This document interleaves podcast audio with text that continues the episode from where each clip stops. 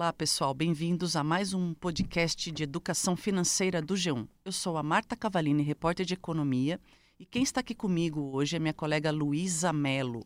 Olá, pessoal. Então, hoje nós vamos falar sobre o uso do dinheiro em espécie como único meio de pagamento. Por que isso ainda acontece no Brasil e quais as vantagens e desvantagens desse hábito financeiro? Pois é, Marta, mesmo com o crescente uso dos cartões e as novas tecnologias, o dinheiro em espécie continua sendo o principal meio de pagamento do brasileiro para os gastos do dia a dia.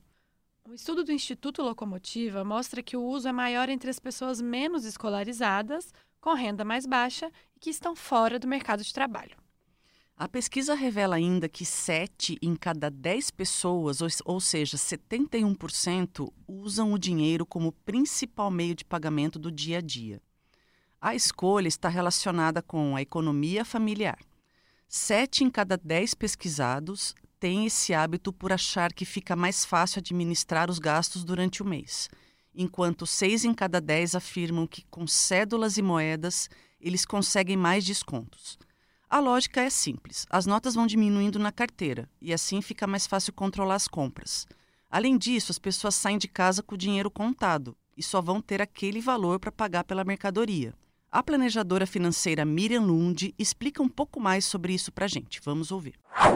Porque quando você trabalha com dinheiro, uh, o que, que acontece? Você consegue compartilhar, né? Ou seja, é como se eu pegasse o dinheiro, tem essa parte aqui é para alimentação, essa parte é para eu pagar aqui minha casa, essa parte é, é para o meu transporte. Então, você consegue dividir melhor o dinheiro quando você tem ele na mão. Então, intuitivamente, há uma é, forma adequada de lidar com o dinheiro, né? Uma forma de fazer o dinheiro chegar até o final do mês, né?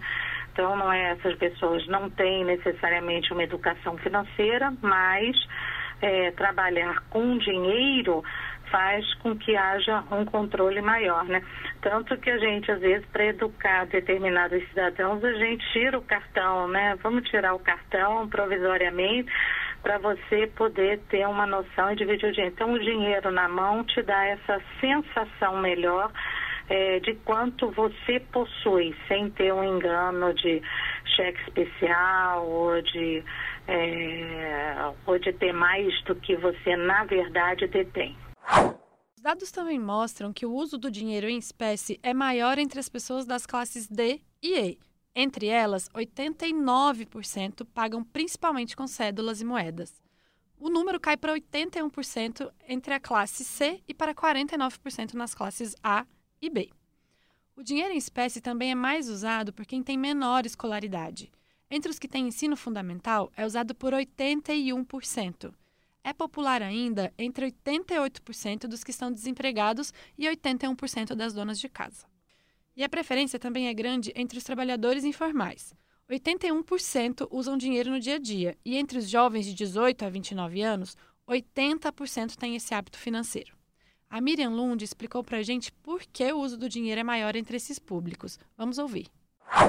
No Brasil, a gente ainda tem uma série de municípios que não têm agência bancária.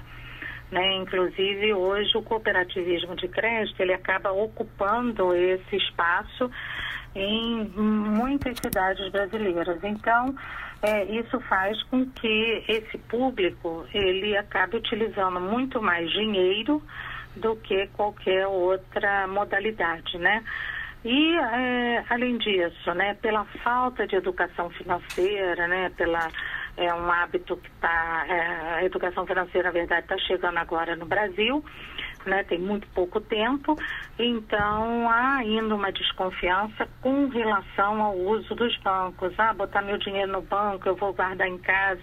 Então, é, eu chego a atender pessoas em grande centro, né, em grande centro urbano, que tem medo de banco, tem receio ainda de botar o dinheiro lá. Então, a gente tem que explicar toda essa situação, a importância do fundo garantidor de crédito, né, tanto para conta corrente quanto para aplicação, para que a pessoa sinta é, essa tranquilidade. Ainda é comum existir medo de ter conta em banco, mas poupança pode. Agora, conta em banco não. Então, é, acaba que o dinheiro, então, é, é, é a principal é, modalidade de pagamento dessas pessoas. Né?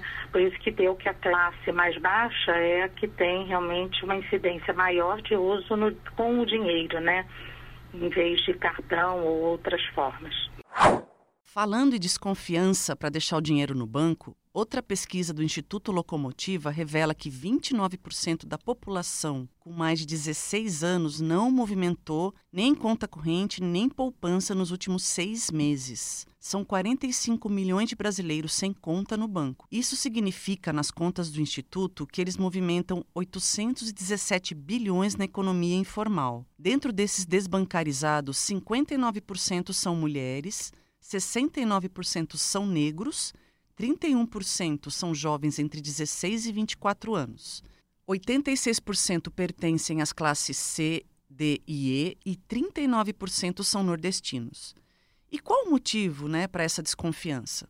86% dos que preferem não ter conta responderam que os bancos não se importam com seus consumidores, apenas com os lucros. A Miriam Lund comentou sobre esse aspecto da pesquisa. Vamos ouvir pessoas não querem pagar imposto, é, não querem pagar tarifa. A maior parte do pessoal mais humilde, eles, quando tem conta, sempre conta poupança, né? Porque a conta em banco ela tem tarifa. Na verdade, não precisa ter tarifa se você usar os serviços essenciais, mas o banco não diz isso para pra, as pessoas, né? Então acaba sempre apresentando uma conta e pedindo para ele assinar um pacote de tarifa. Ninguém explica que pode usar sem pagar tarifa, né? Então é, todo mundo prefere ou dinheiro ou no máximo uma poupança caso eles tenham uma agência né, no local, na região onde eles estão. Né? E o dinheiro vivo é o segundo mais importante meio de recebimento dos brasileiros, segundo aquela mesma pesquisa que a gente falou lá no começo.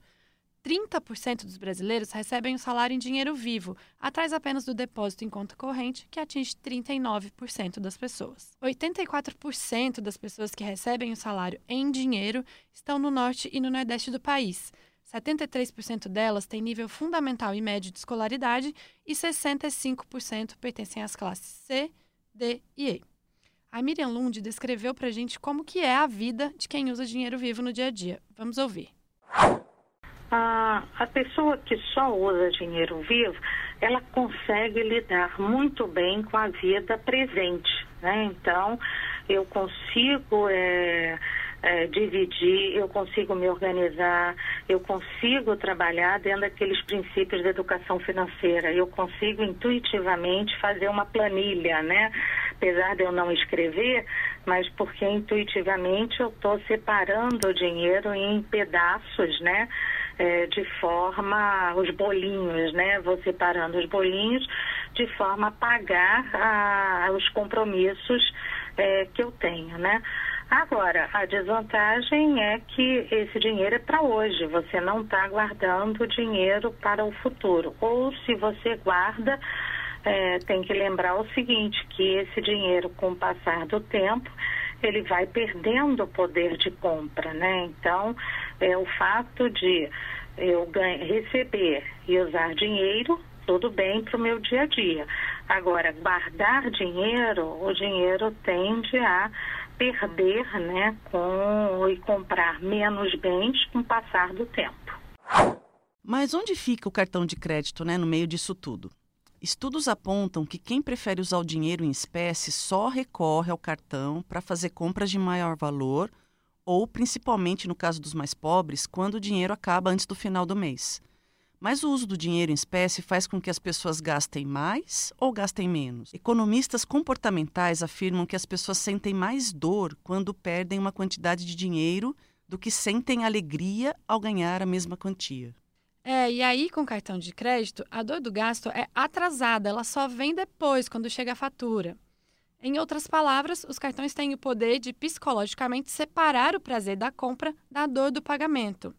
Isso só até a chegada da fatura, claro. Por isso, essa consciência, essa dor de se separar do dinheiro físico, tende a impedir os gastos além da conta. Além disso, o fato de a gente não receber uma atualização do saldo toda vez que faz uma compra com cartão, pode nos levar a gastar mais, porque com dinheiro vivo é mais fácil administrar melhor o orçamento e saber até onde se pode ir, porque ele está ali, né? A gente vê. A Miriam Lund falou mais sobre isso pra gente. Vamos ouvir as pessoas se tornam muito mais econômicas, né? Quando paga com dinheiro vivo. Porque o dinheiro vivo você sente sair, né? É, é a dor, está diminuindo. São menos notinhas que eu tenho, né? Poxa, eu tinha 10 notas na minha mão, dependente. Agora eu tenho nove notas, entendeu? Então, isso aí é uma dor que acaba tendo um efeito positivo, né? No sentido de inibir o consumo, inibir aquelas coisas de desejo do que eu quero, né? Quer dizer, então, é, principalmente numa classe mais baixa, esse esse fator ele é ele é importante, né? Então, uhum. ao mesmo tempo que você se vê com dinheiro que pode comprar, mas você está usando dinheiro vivo e você tem que pagar amanhã, por exemplo, o seu aluguel, você vai pensar duas vezes, como é que eu vou pagar o aluguel amanhã? Porque não tem alternativa de cheque especial, não tem alternativa de cartão, nada disso. Então, obriga a pessoa a pensar melhor em relação àquelas que utilizam os, os produtos, né, esses produtos bancários.